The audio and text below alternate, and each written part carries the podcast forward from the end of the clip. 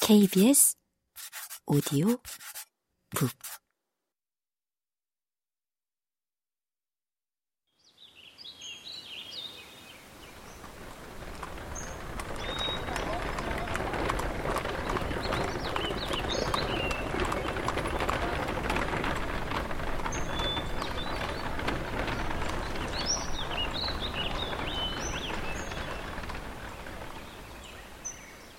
얼마 후 롱본의 숙녀들이 네더필드의 숙녀들을 방문했다.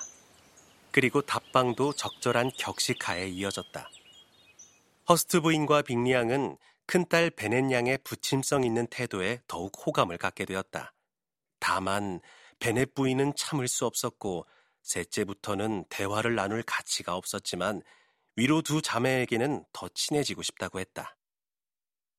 제이는 크게 기뻐하며 빅리 자매의 관심을 받아들였다. 그러나 엘리자베스는 그녀의 가족을 대하는 이들의 태도가 여전히 오만하다고 느꼈고 심지어 언니에게도 예외가 아니어서 이들 자매를 좋아할 수 없었다.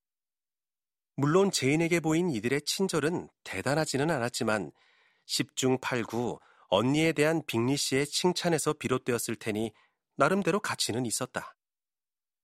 그들이 모일 때마다 빙리 씨가 제인에게 관심을 보인다는 사실은 누가 봐도 분명했고 엘리자베스가 보기에 제인이 처음부터 빙리 씨에게 품은 호감에 계속 빠져들고 있다는 사실.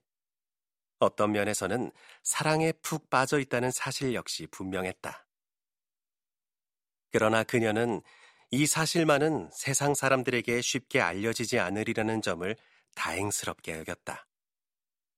제인은 강렬한 감성을 지녔지만 거기에 차분한 기질과 한결같은 명랑함을 잘 결합할 줄 알았다. 제인의 이런 면이 무례한 자들의 의심으로부터 그녀를 지켜줄 것이었다. 엘리자베스는 친구인 루커스 양에게 이 사실을 털어놓았다.